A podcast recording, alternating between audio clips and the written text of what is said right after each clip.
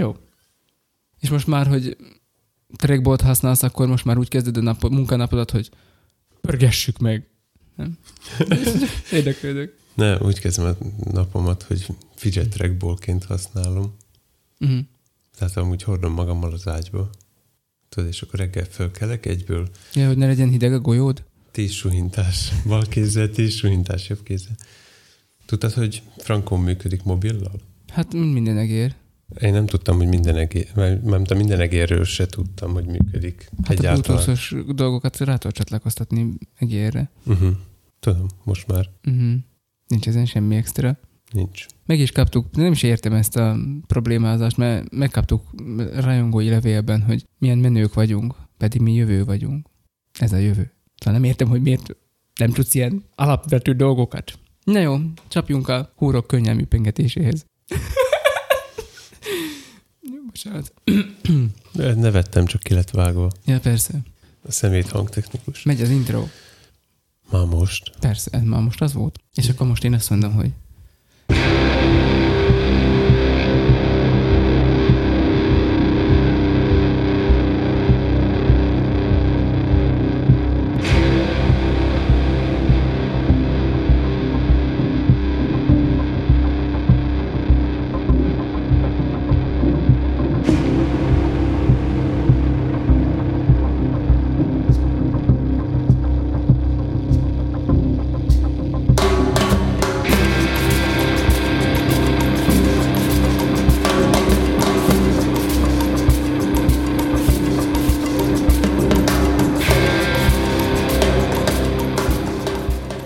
hallgató, ez itt a Végtelenség fiai podcast, rövid hírekkel, hosszú filozofálással, a jóságról, a nem rosszságról és mindenről a kettő között. Számos témát sorra veszünk, mire eljutunk a jövő héthez, és ahhoz, amiről nem beszélünk. Gépírás, szépírás, történetírás minden mennyiségben. Megcáfoljuk egymást és mindenki mást is. Tomi görbén tanul, Laci progresszíven stagnál, kedvet csinálunk határon innen és határon túl. Lassítsatok le egy kicsit, dőljetek hátra, és tanuljatok valami újat.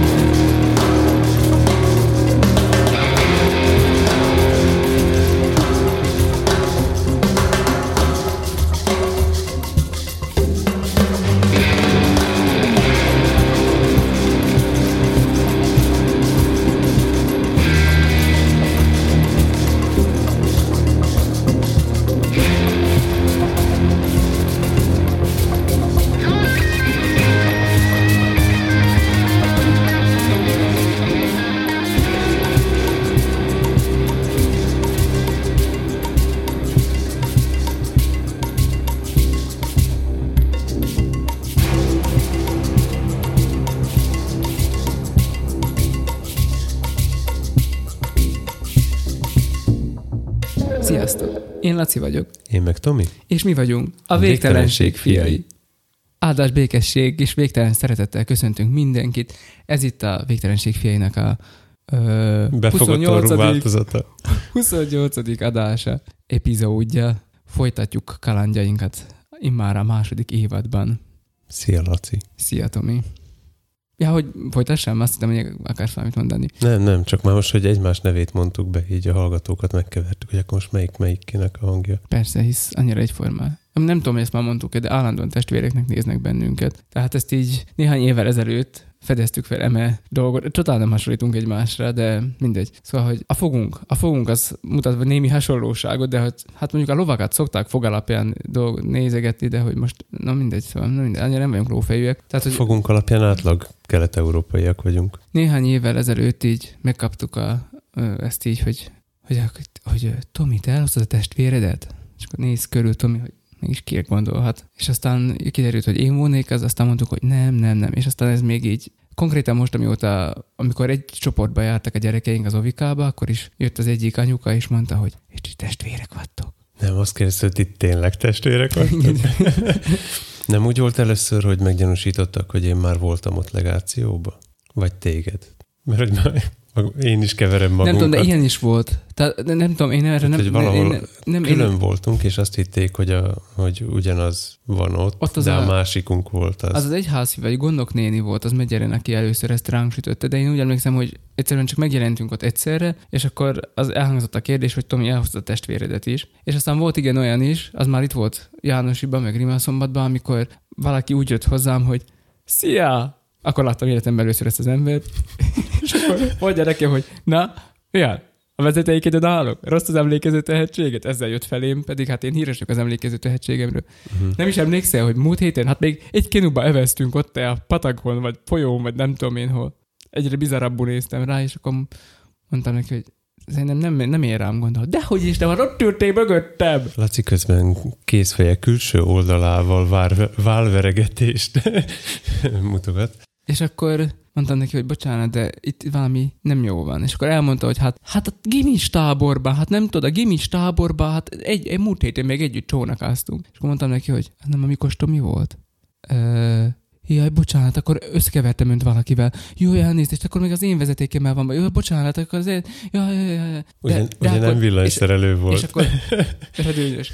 És akkor tegnap, mo- mondta, és akkor mondta a bácsi, hogy, hogy de nem baj, nem baj, mert hogy akkor viszont tegnap, tegnap a templomban, a, a, a tanévnyitó Isten tiszteleten, akkor még az a Mikos Tomi volt, aki, aki, aki fényképezett, ugye? Nem, az én voltam. Szóval, szegény ember fejébe szerintem olyan zavar van, hogy szerintem lehet, hogy még most se tudja, hogy kik vagyunk igazából.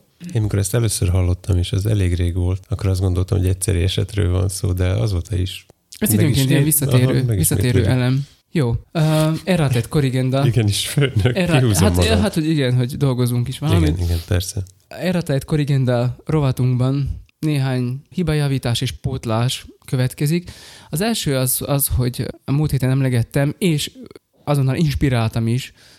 Ra- Saját magadat. nem, Nem. egy rajongót inspiráltam arra, hogy megkóstolja az általam ajánlott debreceni bagettet a Pierre Baguette gyártásában. Uh-huh. Csak uh, meg, is kóstolta valaki, András megkóstolta, és azt mondta, hogy jó, finom, kár, hogy fehér kenyér van benne. Most közön vele, hogy ez nem kenyér, hanem baguette. De mindegy, ez lényegtelen. De végülis ez is egy errata. De... Technikailag kenyér. Jó van az. Kifli alakja van? Akkor kifli. Az egy hosszú kifli. Amit még elrontottam ezzel kapcsolatosan, azt mondtam, hogy 13-as a sorszáma, de nem. Utána néztem, 11. Szóval Aj.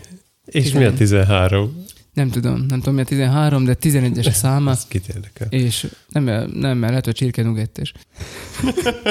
szóval 11-es a száma, ezt uh, szíves elnézést kérek a Pierre Bagettől. Nyugodtan küldhetnek jóvatételi, jóvatételi áldozatot Csillagháznak a címére küldhetik. A, Hát jó volt veletek, fiúk, mert akkor most ők is megszűnnek.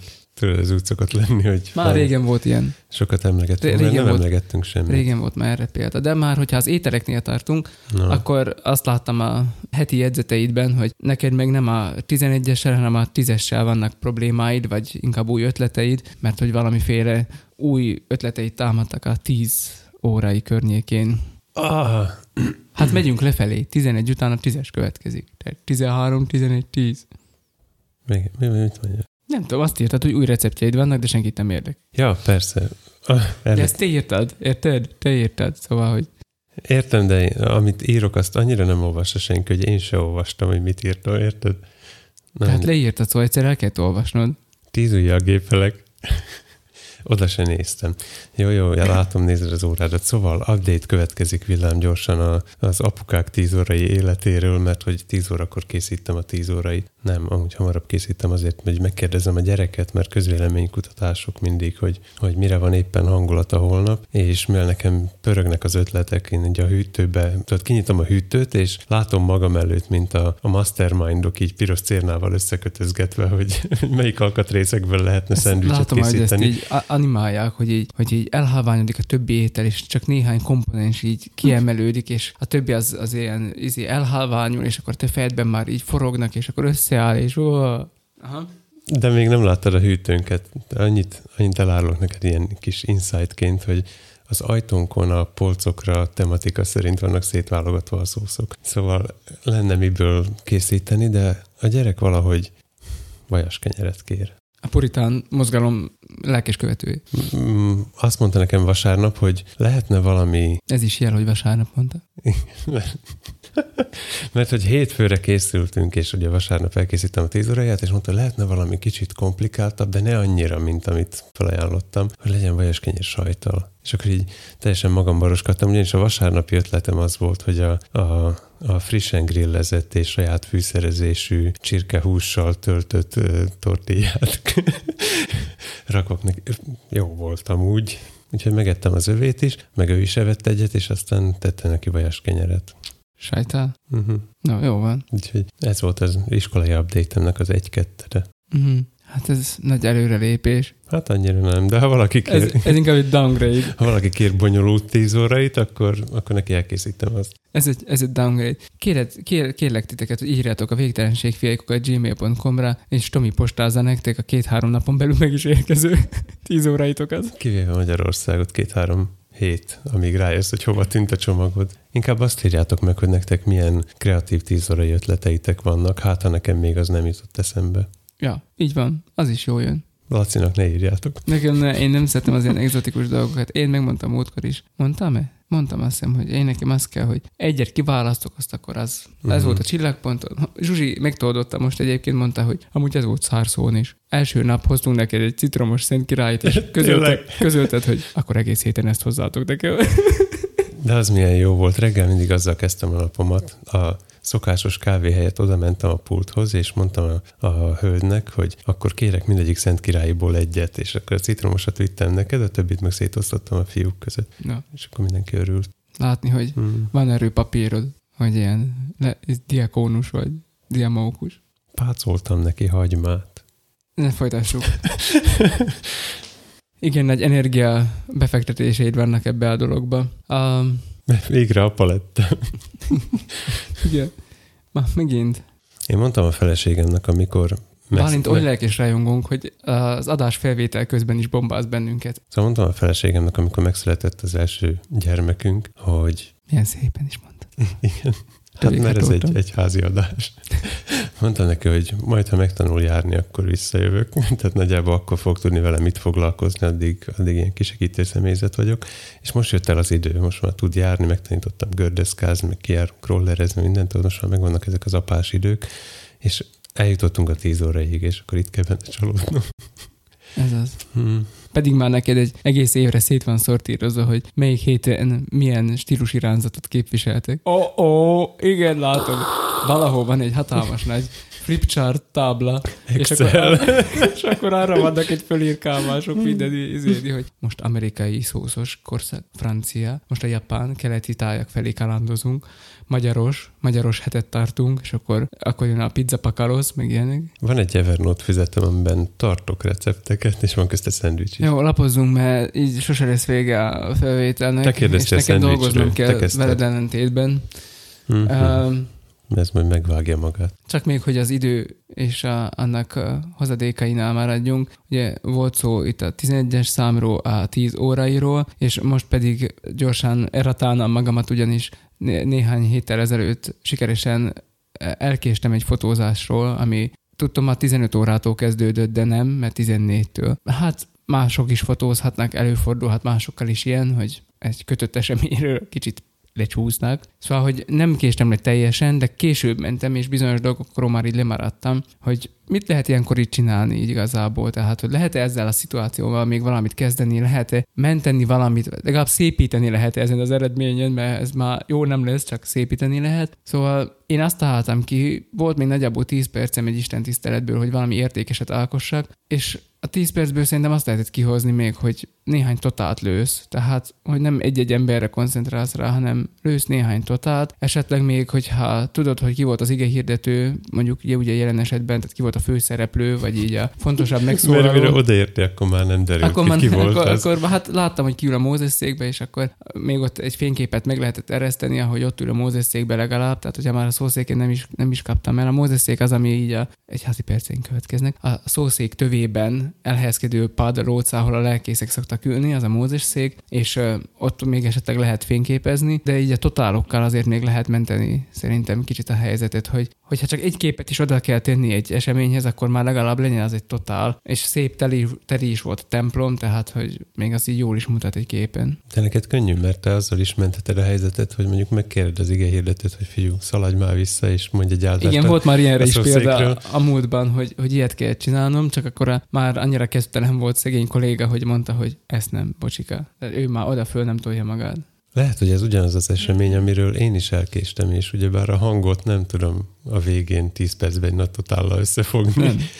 Úgyhogy lehet, hogy ugyanarra gondolunk. Ilyenkor amúgy tényleg megcsináltatod ezt a álljatok a csoportképnek, ilyesmi. Ez Mm, Szerintem lehet ilyen menteni, tehát hogyha tudom, hogy mit fognak kihozni belőle az újságírók, tehát például tudom azt, hogy a, a főhőst, vagy a fontosabb megszólalókat külön is megszólaltatják, akkor például egy-egy portréval, amit be, ami beállított kép, szerintem simán meg lehet menteni a dolgot. Nyilván az a normális, hogyha vannak azért végig a, tehát a, a folyamatról vannak képek, és akkor így van például szószéken álló igehirdetőd, meg ilyenek, ugye a mi esetünkben, mondom ezt még egyszer, de, de ilyenekkel meg lehet menteni. És mondom, ha csak egy képet kell oda tenni ahhoz a cikkhez, akkor azzal az egy totállal meg lehet menteni. Tehát, hogy lehet, hogy az egy kép kevésnek bizonyul, de hogy mondjam, most így a, a mentsük a helyzetet alapon, szerintem az, azzal, azzal lehet szépíteni.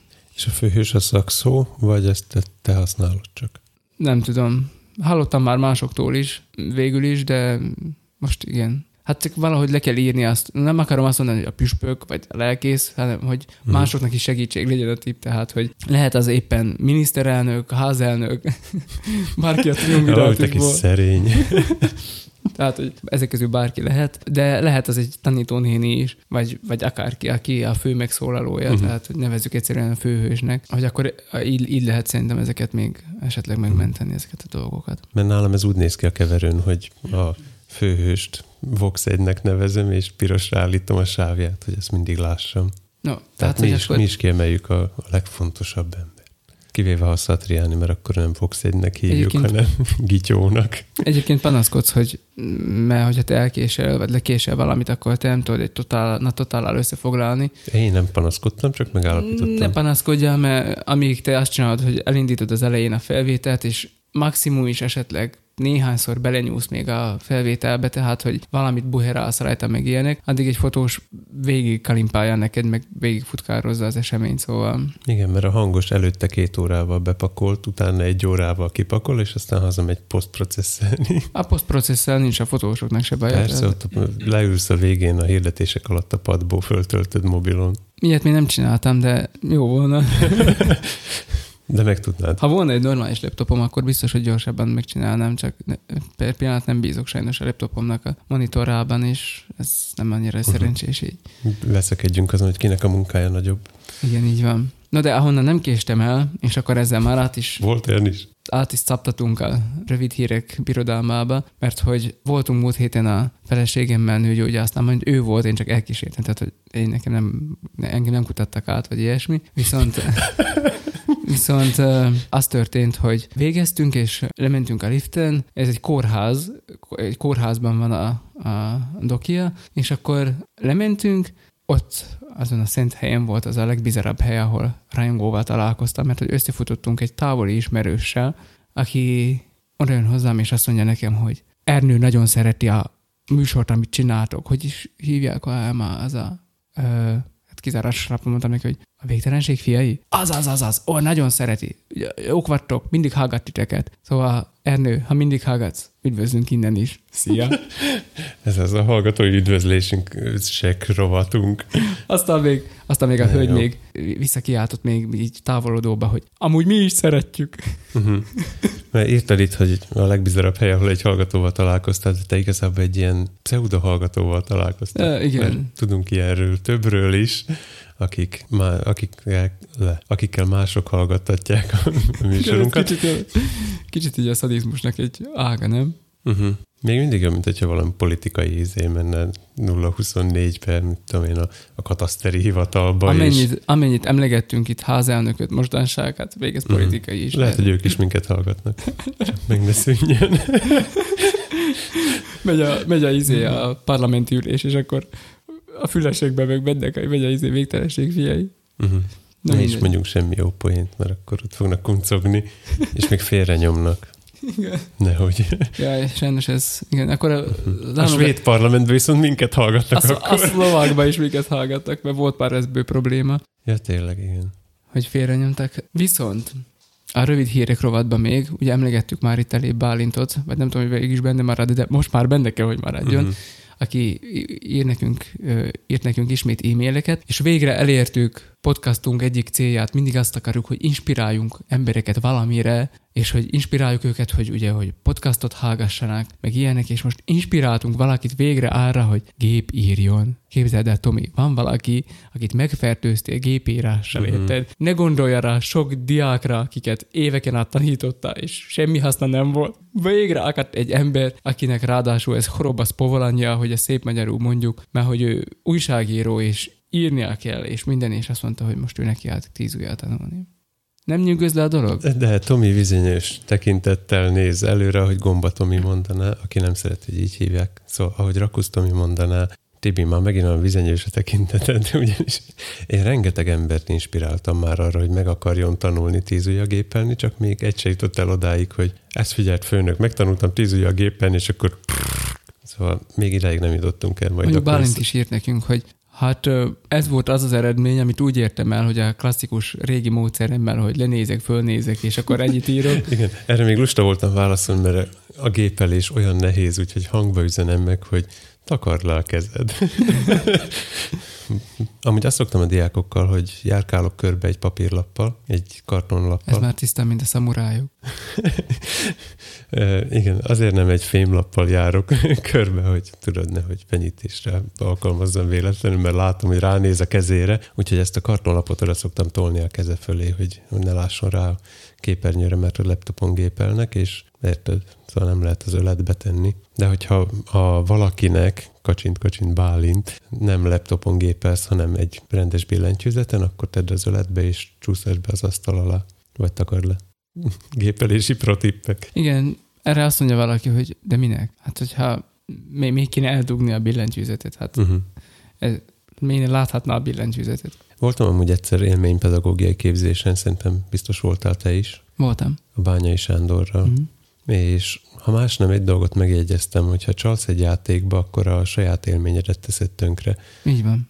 Tehát, hogyha neked az a szándékod, célod, vagy akár feladatod, hogy meg akarsz tanulni tíz a gépelni, akkor ne csaljál már a fenébe, hát magadnak állítottad fel a szabályokat, akkor minek találtad ki? Egyébként mindig ez a legnehezebb a gépírásban, szerintem ezt már mondtuk is, hogy a régi jó bevált rendszeredről átállj, és az elején kicsit el is kell hinni, hogy gyorsabb leszel a végén, tehát hogy, hogy kell, hogy legyen valamiféle ilyen reménységed afelől, hogy, hogy te gyorsabb leszel majd a végén, csak, Uh-huh. csak most még ez egyáltalán nem látszik. Erről még valószínűleg fogok beszélni, mert, mert a héten ilyen filozófiai rovatot is indítottam. Tehát, hogy szerintem ez, ez minden gépírást tanuló ö, embernek a problémája, hogy nehezen áll át a lassabbra, Uh-huh. de végül is majd gyorsabb lesz a dolog. Tehát, hogy El kell hinnie, hogy lesz igen, gyorsabb. igen, el kell hinni, igen. Meg, meg hasznosabb lesz. Tehát nem csak a sebességről van szó, hanem előfordulhat olyan, amikor másolni kell dolgokat, Uh-huh. és akkor egyértelműen gyorsabb, mert, mert, mert akkor tényleg csak azt kell nézned, amit másolsz, és az ujjadat nem kell figyelni, uh-huh. és akkor az már úgy azért jelentősen gyorsabb. Igen, mert amikor fejből gépelek, tehát mondjuk valamit ki kell találni, vagy, vagy valakinek a beszédéből jegyzetelni, akkor lehet, hogy nem vagyok gyorsabb egyébként, mint az, aki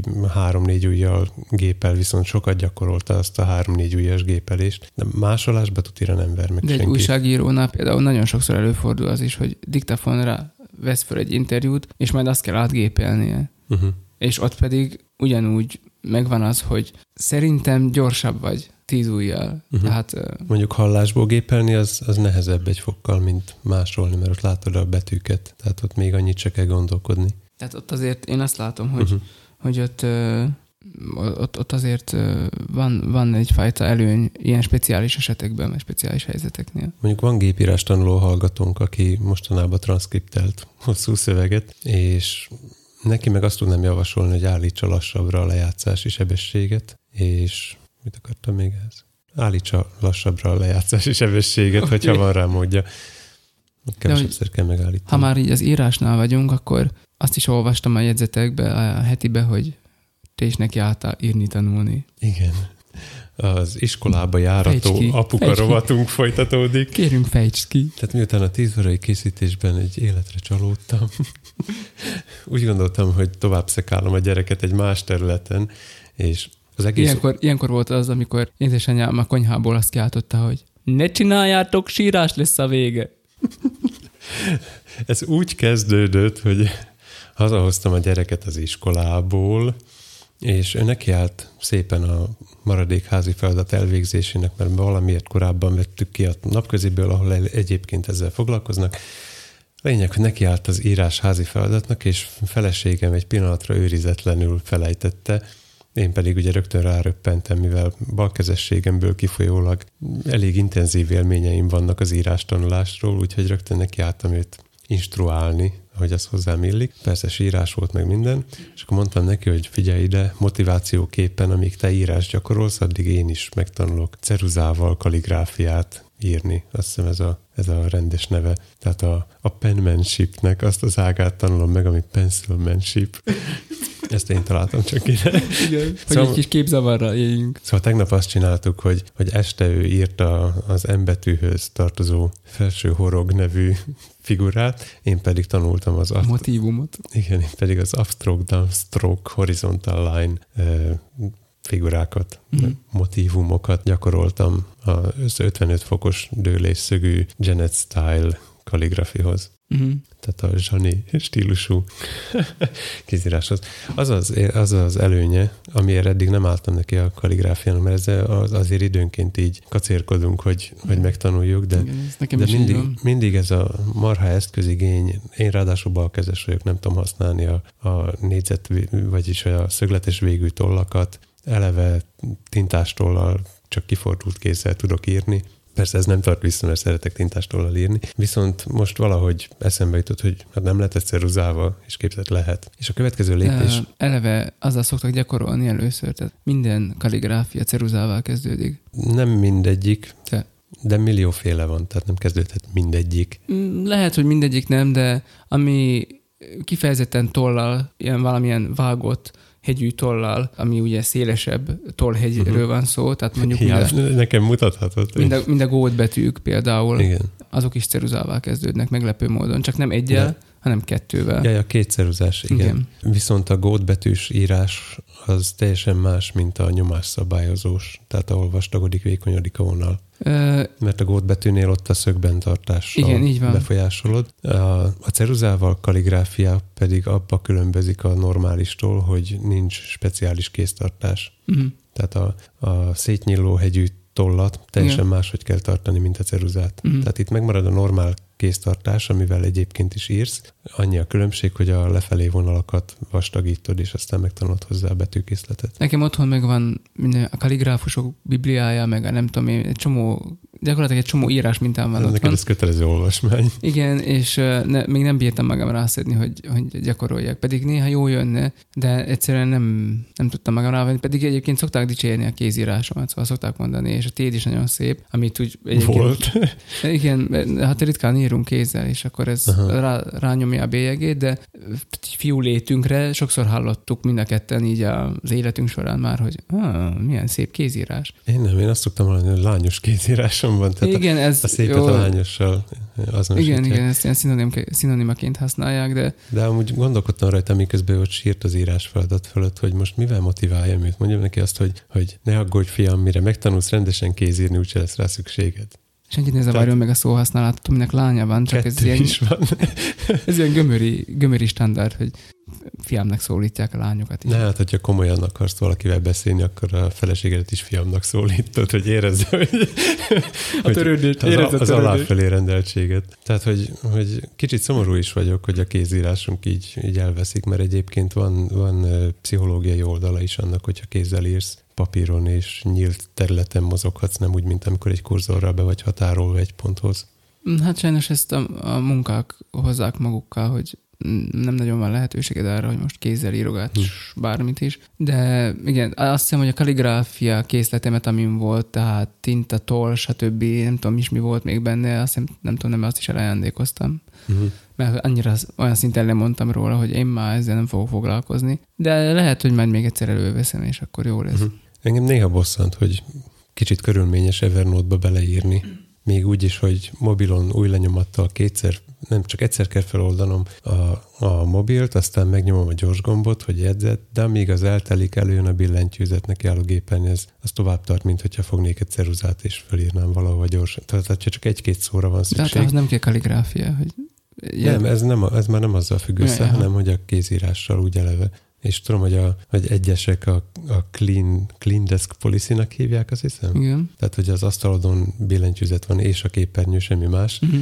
Na hát ezzel teljesen szemben megy, hogy én ott van az asztalomon, papírokra írkálok, mert, uh-huh. mert ezt szerintem egyszerű volt van a billentyűzet alatt egy ceruza, meg kis papírlap, és akkor, hogyha... Um, igazából a tervezőknek, meg a grafikusoknak is én még mindenkit, mindenkinek azt láttam, hogy azt javasolják, hogy először skiccelj, rajzolj, tehát papír, ceruza, esetleg toll, tehát hogy, hogy ezekkel próbálkoz először, és mikor megvan egy kész ötlet, majd akkor vidd át gépre. Hmm. Tehát vannak, akik azonnal ráugranak a gépre, csak oda nagyon nagy önfegyelem kell, hogy ne a szoftverben le- levő sokféle parasztvakító lehetőséggel próbáld meg megerősíteni a dizájnt. Tehát ne brush méretet válogass fél órán Igen, keresztül. meg hogy ilyen glow, meg olyan glow, meg uh-huh. inner, meg outer, meg ilyen drop shadow, meg olyan drop shadow, meg nem tudom én, tehát hogy ne, ne, ne ezzel a vakítsad a dolgokat, uh-huh. hanem, hogy, hanem hogy legyen egy stabil alapod, ami tényleg papírra és ceruzával megrajzolható, és hogyha az jó, akkor majd utána lehet esetleg elkanyarodni ilyen irányokba, de nagyon fegyelem kell szerintem ezekhez a szoftverekhez, uh-huh. hogy a sok ö, sarokkerekítés, meg ilyen em, bevel emboss, nem tudom, tehát hogy ezek, ezektől ne, ne őrülj meg. Engem azért kell azért az, az a az a kis minimalizmus, hogy, hogy egy stabil dizájnt építs föl, és aztán menj el ilyen irányokba. Uh-huh. De hogyha már itt tartunk, akkor, és ennyire filozofikusak lettünk, akkor megpedzegettél itt uh, valamit, ami egyébként így, a, hogy is mondjam, azt hiszem, hogy a mindennapjainknak a problémája, mármint a miénknek, lehet, hogy másoknak is, majd most kiderül, hogy mindig igyekezünk jónak lenni valamibe, igyekezünk megtanulni dolgokat, és azt a lehető legkomolyabb szintre fejleszteni. És most olvastál valamit, vagy elmélyültél valami olyan írásban, ami arról van szó, hogy bénának lenni nem ugyanaz, mint nagyon rossznak, vagy valami ilyesmi. Az eredeti cím az a rossznak vagy nem jónak lenni közti különbség. Uh-huh. Tehát a, szóval a medium.com-ról dobott föl van a Google Stories, szerintem a, a horgolás keresőszó alapján dobta be, de egyébként nem erről szól a cikk, csak ezt hozza fel példának, hogy a, a cikk írója periodikusan időnként neki áll horgolni, tanulni, és mindig összecsomózott pamut gombolyagok jönnek ki belőle. Tudom, valaki szerint ez a, ez a cél. De hogy arról filozofál a, az ember, mert interneten mindenki ember, hogy most akkor hol van a határa annak, hogy te tényleg béna vagy ebbe a, ebbe a képességbe, vagy pedig csak nem vagy jó benne azért, mert mit tudom én, nem tanultad meg rendesen. Vagy több gyakorlást igényelne a dolog. Igen, meg hogy hogy lehet kitartani a nem jó fázisba, tehát a, a tanulási görbe úgy néz ki, ezt biztos tudod, hogy... Tehát tisztázunk valamit, tehát a béna alatt azt érti a cikkírója, hogy egyszerűen képtelen vagy elsajátítani ezt a dolgot, mert valamilyen fizikai vagy lelki adottságai nem teszik ezt lehetővé. Uh-huh. Tehát, hogy egyszerűen te soha nem fogod megtanulni, valami ilyesmi. Igen. A feleségemnek olyan példát mondtam erre, hogyha nincs lábad, és te maratonfutó szeret, vagy tájfutó, nem tudom mi szeretnél lenni, azt eszembe jutott, hogy van az a figura, aki... Aki műlába, tehát protézissel. Uh-huh. Na mindegy. Úgyhogy aztán ezt átírtam arra, hogy ha te tájfutó akarsz lenni, de minden reggel csak a kerítésig futsz el, és ezzel elégedett vagy, akkor, akkor te nem vagy jó ebbe. Hogyha ha fizikailag képtelen vagy arra, hogy te tájfutó legyél, akkor meg lehet, hogy lehet, hogy akkor, té- akkor kell feladni. Uh-huh. De van, aki ekkor se adja fel, ez a furcsa alfaj. Tehát igen, hogy a, a, a bénának lenni benne az, az, amikor nem is tudnád megtanulni. Uh-huh. És akkor szerintem jogos, hogyha valaki feladja és keres valami olyat, amiben csak nem annyira rossz, és azt, azt viszont meg tudja tanulni. Tehát hogy is van ez a tanulási görbe? Ja, a tanulási görbe. Tehát az elején általában szokott lenni egy meredek rész, amikor valamit gyorsan megtanulsz. Mondjuk ez, mondjuk az esetemben tegnap a kaligráfiába eljutottam az első három betűig, meg megtanultam a fölfelé vonal, lefelé vonal, és akkor innen már csak tíz év, és akkor fog tudni normálisan kaligráfiát írni, mert hogy utána jön egy Plató nevű rész, amikor csinálod, csinálod, Stag, de, stagnál a dolog. Aha, de úgy nem haladsz sehova mm. végül is. És hogy ez a, ez a legnehezebb része állítólag a tanulásnak, nem tudom, én még soha nem próbáltam. nem tudom, három-négy új dolgot ezért biztos tanulok évente, és azt is megfigyeltem, hogy időnként újra előveszek már régebbi őrültségeket, és újból nekiállok, és akkor tudok csak tovább haladni benne. De ami igazából foglalkoztatott ezzel a cikkel kapcsolatban, hogy hogy érzékelem-e egyáltalán, hogy most abban a fázisban vagyok, amikor nem haladok előre, de ki kell tartani, vagy észre se veszem, és csak úgy ott maradok rajta, és hogy hát végülis ez totál jó, elértük ezt a szintet, hova tovább, vagy minek tovább menni. Mm. Tehát inkább ezen gondolkodtam, hogy, hogy most akkor hogy állok dolgokkal. Akár mondjuk ezzel a hangszerkesztéses, podcast minőséges, hangosításos dologgal is. Nem tudom, szoktál ezen gondolkodni? Igen, elég sokat. Ugye én gitározom, és a hangszer tanulásnál láttam azt, hogy, hogy mennyire lépcsőzetesen megy ez. Tehát, hogy nem az van, hogy így gyakorolsz, gyakorolsz, és akkor mész egyenesen fölfelé, hanem a gitárnak amúgy is, hogy mondjam, ez ilyen jellegzetessége, hogy nagyon gyorsan eljutsz arra szintre, hogy szinte mindent el tudsz játszani. Hát négy akkord, erre gondolsz? É, igen, tehát megtanulsz négy akkordot, és akkor ezzel elég sok mindent lehet kezdeni már a gitárnál. Uh-huh és a legtöbben amúgy csak eddig is ütnek el, tehát nagyon kevés akkordig, és akkor azzal próbálkoznak, és a kitártóbbak aztán nyilván megtanulnak más akkordokat, más fogásokat, esetleg szóló, szóló szólisztikus betéteket a, a berakni, vagy a ritmusokat esetleg valahogy variálni. És nálam is az volt, hogy hogy e, viszonylag gyorsan eljutottam egy adott szintre, és aztán beállt egy ilyen, hogy úgy nem történt semmi, uh-huh és aztán megint volt benne ugrás, tehát mondjuk én nekem bajom volt az is, hogy én nem tudtam énekelni hozzá. Tehát, hogy amúgy se tudtam énekelni. Akkor csak nyűnyögjé. És egyszer csak valahogy ez így hozzájött, hogy, hogy akkor így tudtam énekelni. Uh-huh. Tehát, hogy, hogy most Mármint már... arra gondolsz, hogy, hogy nem tudtad egyszerre mozgatni a kezedet, és külön valami más csinálni a, a száddal.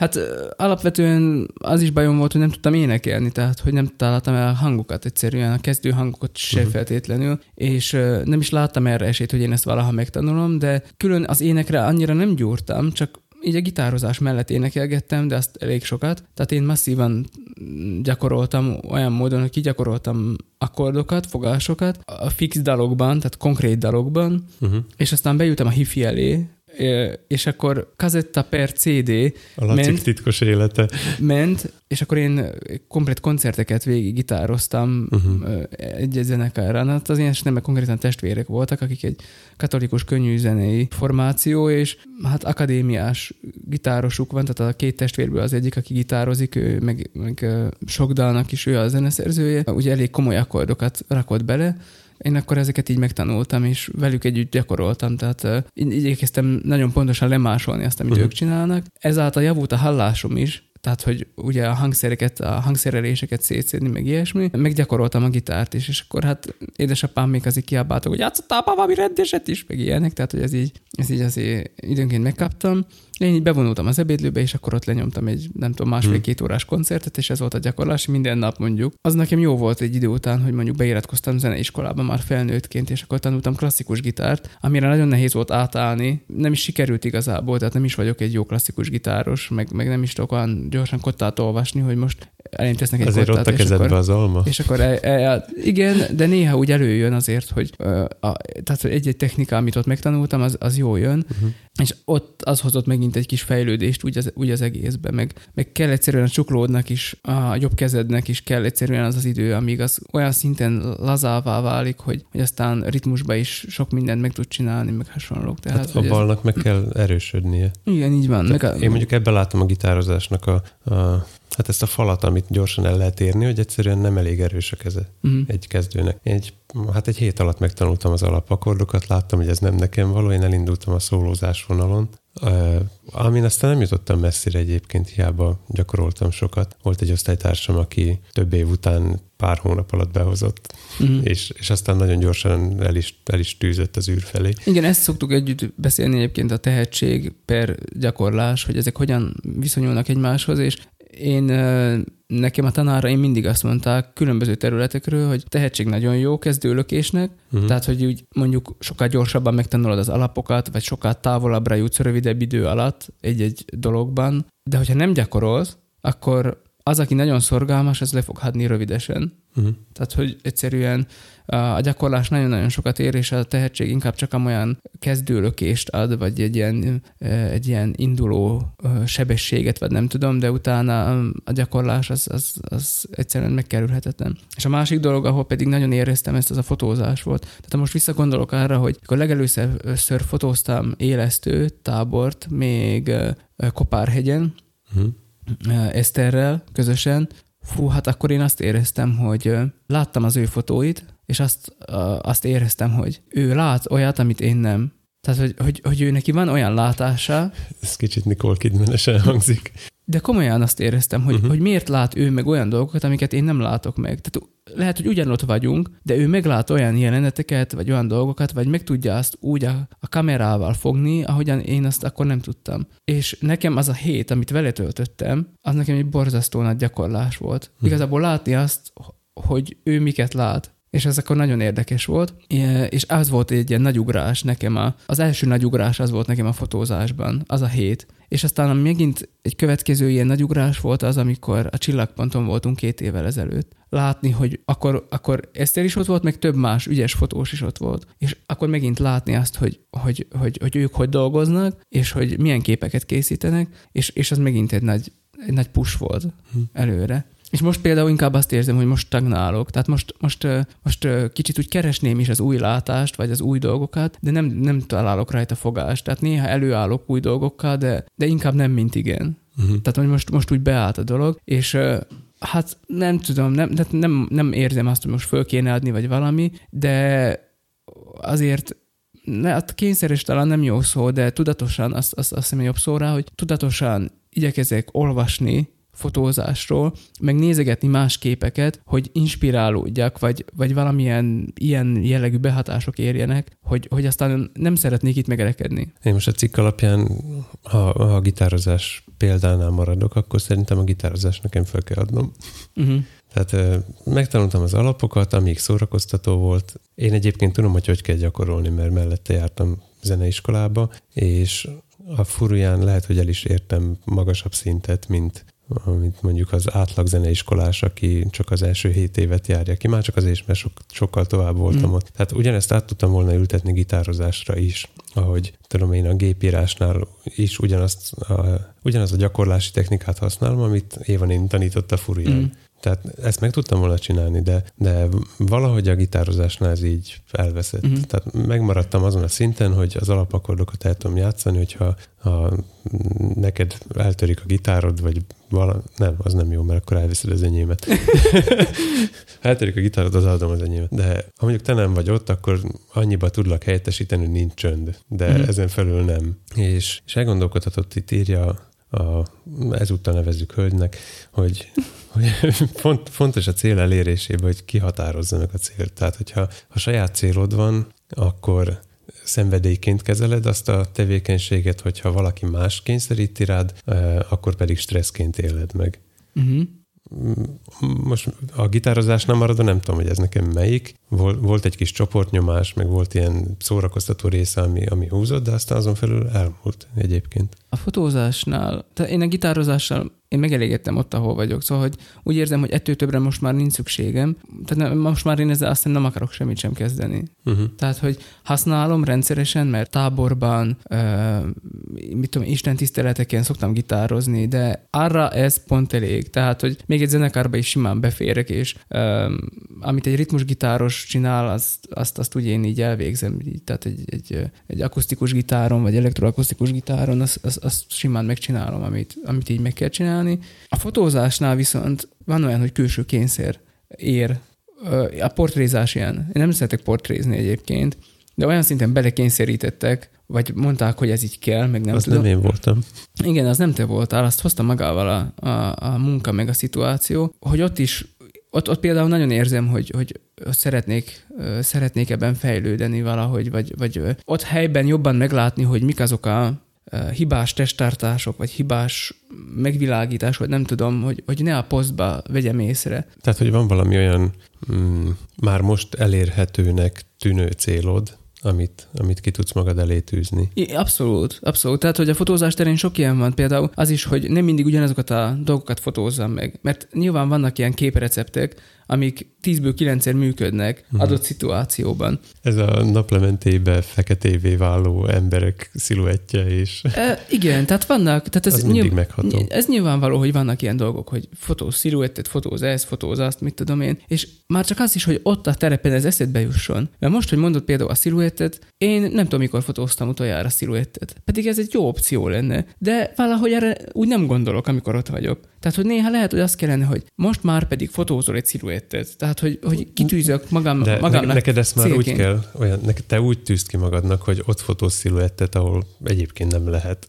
Ö, Hát, nem ér- biztos, érd lehet hogy, lehet, hogy az is jó, hogyha azzal kezdem, hogy ott fotózok, ahol egyébként lehet, csak hogy egyáltalán fotózzak uh-huh. sziluettet, mert a képanyagban, amit leadok, például többnyire van ilyen, hogy becsillan a nap. Tehát, hogy átsüt a nap na- a- az ágak között, vagy egy épület mögül éppen kibújik, és akkor van ilyen becsillanós kép, csak már, már ne legyen már becsillanós kép. Már most már volt, volt olyan, hogy volt becsillanós képen, bele is tettem a válogatásba, amit leadtam, mert már azt mondtam, hogy jó, már most már ez elég. Tehát Már meguntad már, magadat. már, már fejezzük be a becsillanós képet, mert már most már ez kész, már ez, ez már uh-huh. unalmas, már számítanak rá, már ez nem jó, nem jó. És például a sziluett lehet, hogy olyan volna, ami, ami újszerű lenne. De akarsz-e mindig meglepő lenni?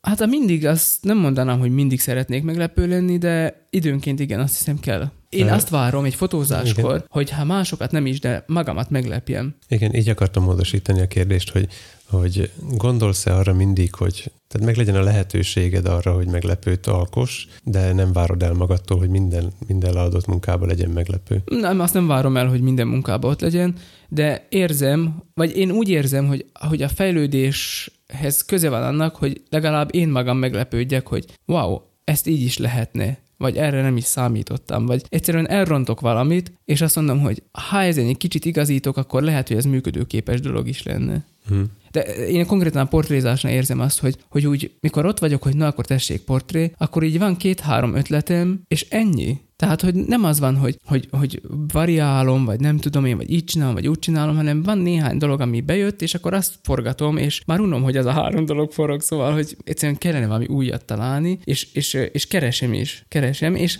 lehet, hogy el, biztonságinak elkészítem a háromból azt az egyet, ami tudom, hogy működik, Uh-huh. De mellé, amennyire a portré alanyom éppen engedi, tehát amennyire kitartó, türelmes, mogorva, stb., tehát ezeket a ö, tényezőket figyelembe véve, megpróbálok például valami újat is fényképezni vele, hogy, hogy, hogy, hogy akkor valami mást is kipróbálhassak, vagy alkothassak, vagy ilyenek. Uh-huh. Az egyik pont, amit felírtam, hogy, hogy mit tudok én adni a világnak, és nem fordítva. Tehát, hogy, hogy ez egy motiváló szempont, azt hiszem így, így tudnám megfogalmazni, hogy, hogy megfogalmazódik-e benned, hogy, hogy neked most valamit ezzel, ezzel adnod kell. Tehát mondjuk nálam a gitározásnál ez elfogyott. Én a világnak semmit nem tudok már adni gitározás szempontból. Ezért én is így vagyok. Tábor, még tábortűzni gitározni se tudok, mert én kottához vagyok ragadva. Tehát egy sötét van, nincs gitározás. Nálam Mhm. mm. így, ez nagyjából így működik.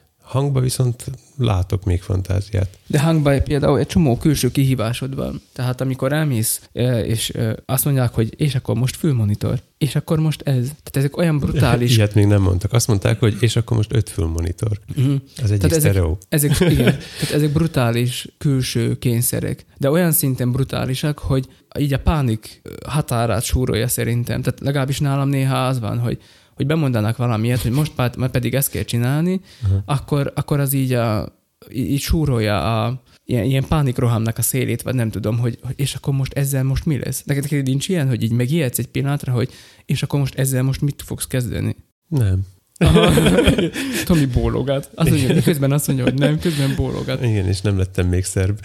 Tehát, hogy i- ilyen, ijegység, vagy, vagy nem is tudom, vagy, vagy ilyen bénázás nyilvánvalóan van benne, mert beszámolsz róla, hogy, Tehát, hogy, hogy annyira újszerű a dolog, amivel találkozott. Tehát, hogy van ebbe egyfajta ilyen, ilyen lutri, vagy ilyen, ilyen kockázatvállalás, hogy elmész a munkát megcsinálni, de lehet, hogy nem vagy tökéletesen jó benne. De ha nem próbálod ki, akkor nem is leszel jó benne szerintem. Ez az, hogy, hogy volt egy elég elcseszett koncertem, azt emlegettem is, azt hiszem a Vecas Krupon. Mhm. Mm-hmm. Talán még hangzásra annyira nem is volt szörnyű, viszont a főhősnek azt a napját azt hiszem tönkretettem úgy, ahogy volt. Most, most mit csináljak? Viszont a, a következő esethez meg kellett az, amit ott tanultam Így van. ebből. Így van. Emlékszem, a szalagavatós műsorunkban volt egy mondat, hogy eh, ha már padlóra kerülsz, akkor vegyél fel onnan valamit. Ez ilyen, Donászi még, még, még, még ilyen szálltó gondolat, de, de valóban van benne valami. Szóval, hogy a kudarcokból biztos, hogy lehet tanulni, és kell. Mindenképp kell is belőle. Például Szárszón volt egy ilyen, hogy azt mondták, hogy menjek portrézni egy idős professzort. Hát annyi megkötést tettem magamnak, hogy lehet, hogy fölösleges volt, de hogy ne kelljen messzire menni onnan, ahol ő van, hogy ne kelljen neki sokat gyalogolnia, ne kelljen föl, lemászkálnia, ne legyen lépcső, mit tud, tehát, hogy, mert hogy idős, és akkor, hogy én nem, nem mászkálhassam őt annyit. És akkor a field pouchotból kihúz egy nagy Körbe- zöld vásznat, amit ketten Körbe mentem, mögé. körbe mentem a terepet, és igazából nem találtam semmilyen igazából jó helyet, amire úgy ránéztem, és azt mondtam, hogy oh, ez szuper lesz. Uh-huh. És, és aztán nagyon-nagyon bajba voltam a, a fotózáskor, hogy, hogy, hogy, hogy most, most, most akkor én ezzel most mit csinálják? Próbálkoztam vakuval, mert ö, ilyen foltos volt az arcot, valahogy a nap úgy sütött, hogy, hogy valami fán keresztül, és, és akkor az ott nem volt jó. Akkor még árnyékban volt, amikor én megnéztem, de most már nem. Uh-huh. És, és akkor próbáltam kihozni, de vakuval se tudtam, meg azzal is csak bénáztam, mert néha azt érzem, hogy azzal se boldogulok úgy, ahogy kéne. Arra is például jó volna rágyúrni, a portréknál érzem ezt a legtöbbször, hogy hogy olyan jó volna vakuval valami érdemlegeset alkotni, mert hogy azzal jobb lesz a dolog, de ezzel se jutottam dűlőre. Mert van vakud, de mit És kezdjél akkor, vele? Néha igen. Uh-huh. És akkor a bácsival ott szerencsétlenkedtem egy sort, akkor ideálljunk, odaálljunk. Végül is megfotóztam, és föl is használták már állítólag a képet, én még nem láttam, és mondták is, hogy milyen jó lett, de, de mit tudom én, benne rá, rajta hattam a nyakpántot, benne hattam a zsebébe a, a szemüvegtokot, meg ilyenek, szóval, hogy annyira el voltam foglalva sok mindennel, és olyan szintű ijegység volt rajtam, hogy, hogy egyszerűen elbénázgattam egy csomó mindent, amit egyébként lehet, hogy ha nyugodtabban közelítek meg, akkor ez nincs. De nem tudtam nyugodtan megközelíteni, Mhm. uh-huh. mert azon izgultam, hogy ez egyáltalán nem lesz meg, nem, hogy így meg lesz, hanem hogy úgy egyáltalán. Aztán mondtam is Zsuzsinak, hogy hát ez, ez, ez, nem tudom, ez kicsit problémás, hát nem, nem tudom aztán, hogy ez hogy lesz, de na mindegy, végülis jó de én nem voltam elégedett magammal egy kicsit sem. Uh-huh. Még lehet, hogy a, a végeredményen annyira nem érződik, mint amennyire te belelátsz. Lehet, hogy nem, de ettől még én nem nyugodtam meg egy kicsit sem. Jó, hát ez, ez érthető. Mondjuk azzal a különbséggel, hogy amikor én először kaptam fülmonitoros zenekart, akkor én azt ott először volt. Tehát nekem én akkor vesztettem el a fülmonitor szüzességemet. Mm. Viszont te már egy csomó ideje portréztál, akkor, amikor ezt a bácsit lőtted, és, és hogy valahogy le kell győzni ezt a itt ideiglenes kedv, kedvtelenségnek írja a szerző, hogy amikor a, ezen a lapos részén vagy a tanulásnak, hogy akkor hogyan átküzdeni magad azon, mert végülis, hát mi- már csomó ideje portrézol, és mégis van közte olyan, akkor most lehet, hogy mégis föl kéne adnod, mert már nincs tovább, vagy, vagy Nem, föl nem kéne adni, csak, csak rengeteg mindenre oda kéne figyelni, és nagyon sokat kéne gyakorolni, csak nem feltétlenül van arra időm, hogy gyakoroljak. De van-e kedved a portrézást gyakorolni, miközben azt nem te találtad ki, hogy ezt akarod csinálni? Ha kedvem nincs is, de úgy érzem, hogy a munkámhoz hozzátartozik, és kellene, mert elégedettebb lennék az eredménnyel, Uh-huh. És elégedettebb lenne az is, akit fotózok. Nem, mint hogyha sokat panaszkodnának rá, hogy rossz képeket csinálok róluk, vagy ilyesmit, tehát többnyire dicséretet kapok, de azért mégiscsak, mégiscsak. Lehet, hogy ez egyszerűen csak időfüggvénye, lehet, hogy több időt kéne adnom magamnak. Tehát én azt látom, hogy egy-egy portré, amit látunk újságban, meg minden, azok nem 10-15 percek alatt születnek meg. Csak én meg azt érzem, hogy nekem ennél, sok, ennél több időm nincs Tehát 10-15 uh-huh. percnél egy emberrel nem foglalkozhatom többet, mert én az adott helyszínen fotózom őt, és nincs asszisztens, nincs, tehát hogy még hogyha le is veszem például a vakut a gépről, hogy akkor ide teszem, oda teszem, mit tudom én, még akkor sincs emberem például, aki, akit odaállítsak, mert téged szoktalak vinni, de mondjuk mikor neked hangosítanod kell, akkor nem... Hát most épp olyan volt, hogy én most épp voltam olyan elérhető. Volt, igen, és le, le, le voltál kötve, ne, és, és nem, még csak egy derítőt se legalább, mert tudod, jó, kisütött a nap, kit érdekel? Hát oda jössz, betartod nekem a derítőt, kitakarja az arcát, árnyékban van, kész, megvan a kép. De tehát, hogy mikor ez nincs, akkor, akkor, akkor az, az, az, az nagy baj olyankor aztán. Uh-huh.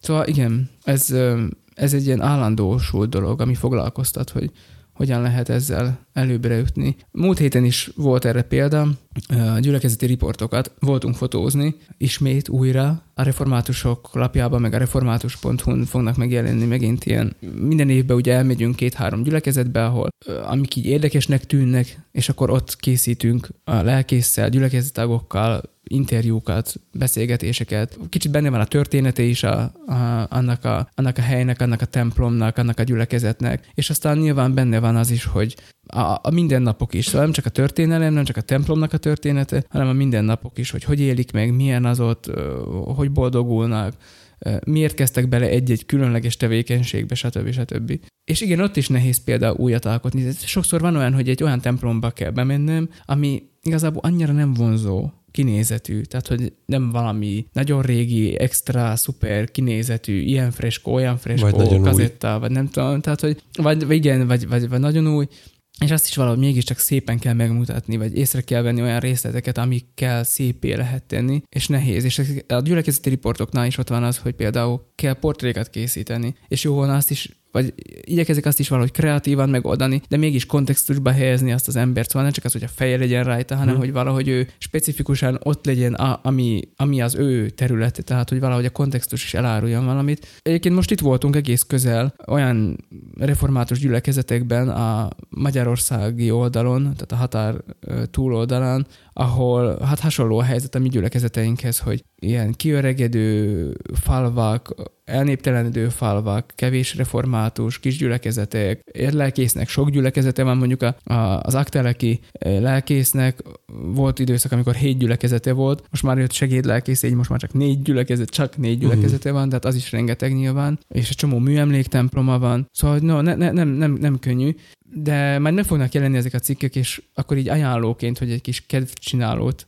mondjak hozzá, ezekhez a cikkekhez. Pont az akteleki lelkészhez tartozik Színpetri. A templomot most azért fogják felújítani, mert beköltöztek a denevérek a padlásra. Tehát, hogy gyakorlatilag egy ilyen 800 kötőjel 1000 fős populáció vette be magát a református templomnak a padlása terébe, és először idegesítő volt a gyülekezet számára, hogy akkor most mi ez, és, és átokként élték meg, és most meg már hmm. áldás, mert hogy a salétrom kitermelésbe fogtak gyülekezeti szinten. A denevérek védettek, és ahogy az, hogy a, ugye tavasztól őszig ott, ott vannak, mert a barlang már most túl zajos lett nekik a turisták miatt, meg ki van világítva a fényszennyezés, stb. Szóval, hogy keresnek egy csöndes, nyugodt, sötét helyet. Ez egy református templom padlása. A padlás, és, igen. És most már most már nem csak az emberek érzik ott jó magukat, hanem a denevérek is, mert neki álltak felújítani ezt az egészet, a, és, és úgy sikerült egy projektet egyszerűen összehozni, hogy ott vannak a denevérek, és az ő megvédésük miatt is zajlik most a templom felújítása, és ezzel egyből összekötik azt, Készült hogy... az aktelekikasz denevér populációja támogatásában. Nagyjából, igen. Az van, hogy Európa első denevér múzeumát itt fogják létrehozni. Ne. De igen. Azt fogják csinálni konkrétan, hogy ugye létrehoznak nekik ott egy a padlás térben egy ilyen egy teret, ahol ők élhetnek és lehetnek, és be lesz kamerázva, olyan módon, hogy a gyülekezet teremben pedig az élőadást lehet nézni. Tehát megnézheted a denevéreket real time-ban, miközben ott vannak fönt a padlás térbe, és nem kell őket megzavarnod, fölmenni oda, hanem a gyülekezet teremből a kamerákon uh-huh. keresztül figyelheted, hogy hogy élnek a denevérek. Én szerintem most tudom fel a kreatívságot, mert azt Tehát... szoktam gondolni, hogy vannak ötleteim néha, amiket aztán persze nem valósítok meg, de ez kicsit túl megy rajta, hogy egy denevér múzeum, uh-huh. és komolyan. És például te, te, teljesen... Nem állatkert? Nem tudom. De sokkal jobban hangzik a Denevér Múzeum.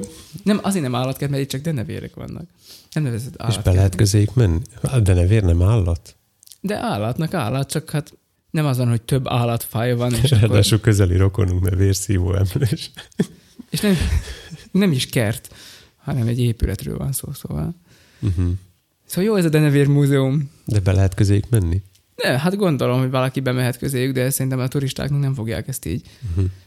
Szabadon, meg miért mennél közéjük? Hát meglátnak, elmennek. Tehát, hogy Nem mindig. nem, nem feltétlenül. Nem tudom, hogy milyen közel kerülsz hozzájuk, ha bemész a padlástérbe, de Szóval, hogy vannak ilyen történetek Mhm. is. Az akterekiek, mikor ott voltunk, akkor épp szilvalekvárt főztek, mert most ebbe fogták bele, ültettek idén 30 új szilvafát a parókia kertbe, és Wow. akkor most, most belekezdtek ebbe, hogy akkor ők szilvalekvárt főznek. És épp az asszonyok üstbe főzték, meg ilyenek, tehát, hogy tehát teljesen jó volt. Meg, meg voltunk Keleméren, ahol Tompa Mihály volt lelkész, és ott van berendezve egy Tompaház, egy ilyen, az egy nem Denevérmúzeum, hanem Tompa Múzeum, és akkor azt is meg lehet nézni. Meg átmentünk Gömörszőlősre, És Ami- ott be lehet menni. van, göm, be lehet venni, de Tompával nem találkozhatsz. Van egy, van egy ilyen skanzenszerű falu, tényleg kevesen laknak benne, meg az egész falu már olyan, mint egy ilyen néprajzi múzeum, és a templom is ennek mentén tele van rakva kazettákkal, meg mindenféle furcsa ábrázolásokkal, de például oda is érdemes elmenni, tehát az is, az is egy jó hely, gömörszőlős, uh-huh. Uh-huh. egészen itt a határnál. Van annak még lakója? Van, van, van.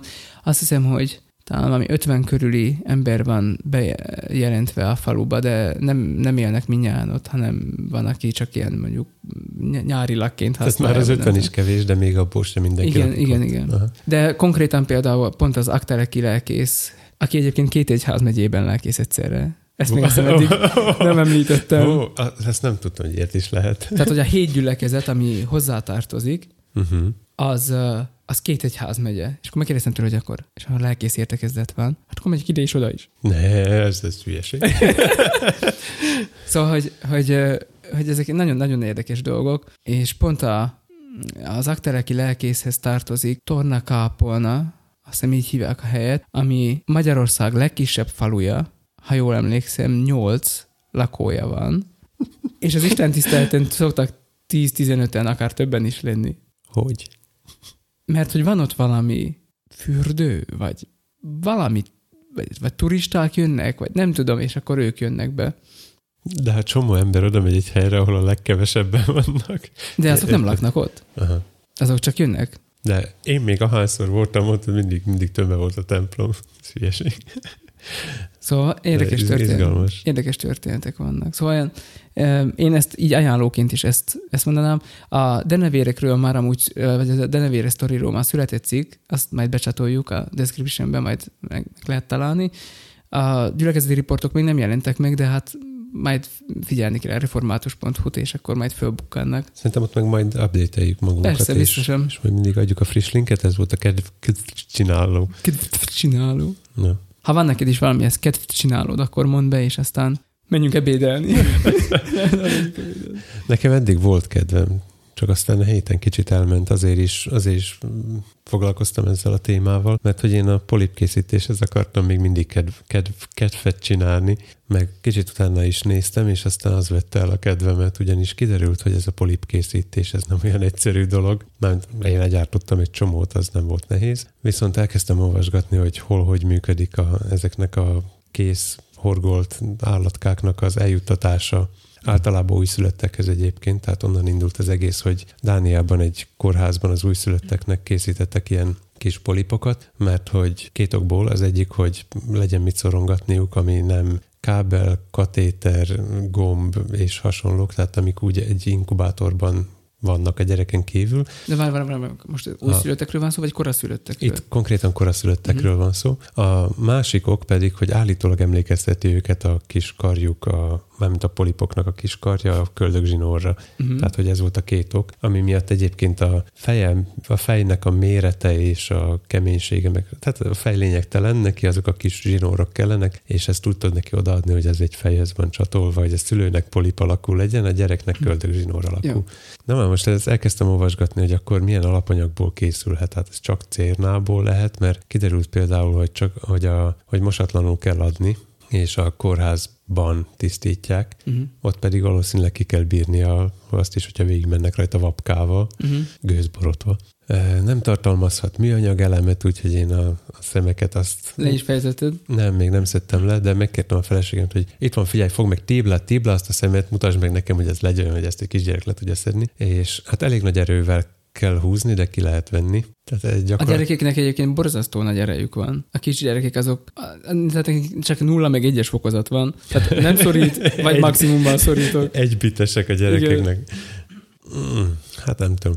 Neki úgy sikerült félig letépnie ezt a szemet, hogy beakasztotta alá a körmét, egy, egy 6 mm-es félgömbről van szó, tehát mm. Így beakasztotta mögé a körmét, és annyira húzta, hogy teljesen eldeformálódott az egész fej, és akkor kezdett, Uh-huh. kezdett kijönni belőle. Viszont amit szerintem a gyerekek jobban tudnak, és biztos, hogy akkor ők is szét tudják szerelni, hogy azok türelmesek. Uh-huh. Tehát eh, te nem tudod leharapni a párna csücskét, de egy gyerek, gyerek mint egy jó, jó nem börtönőr, mi a másik? A, Fogva tartod? Az, igen. Tehát ahogy a rab kiskanállal kiássa magát, ő úgy leeszi a, a párna sarkát, úgyhogy egy kicsit el is vette a kedvemet ez, viszont itt további kutatásokra ösztönöz, hogy va- De ez valahogy... érdemes volna megkérdezni a kórházba, hogy te ilyenre készülsz, és mi, ők mit szólnának hozzá. Uh-huh. Most kétfelé ágaztattam a Projektet. projektet, igen. Az egyik, hogy körbenéztem, hogy melyik országban hogy csinálják. Nálunk is van egyébként, és ha jól emlékszek, utoljára nyitrára ajándékoztak Uh-huh. valami százvalahány darabot ö, ott szívbeteg gyerekeknek, tehát újszülött, de, Mhm. uh-huh. de szív problémás, és a másik vonal pedig, hogy, hogy lehet, hogy csak új- hogy újszülötteknek, tehát egészséges újszülött uh-huh. gyerekeknek is jusson belőle, és hát mindenképp el kell mennem a kórházba, és meg kell kérdezni. tehát így ez lett a, a, a tanulság.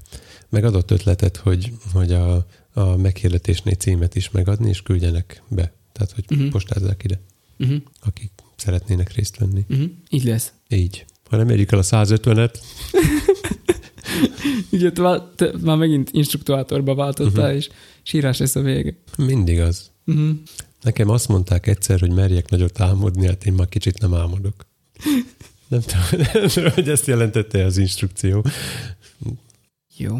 Azt elfelejtettem mondani, hogy ha már a számokon mentünk lefelé, hogy ez volt a nyolcas számom. Nekem még egy számom maradt, Igen. az pedig a hatos. Igen. De ezt majd jövő héten. Ú, mi lehet az hatos? Valami bogarat izé, kötöttél, horgoltál? Nem, rovart. Rovad.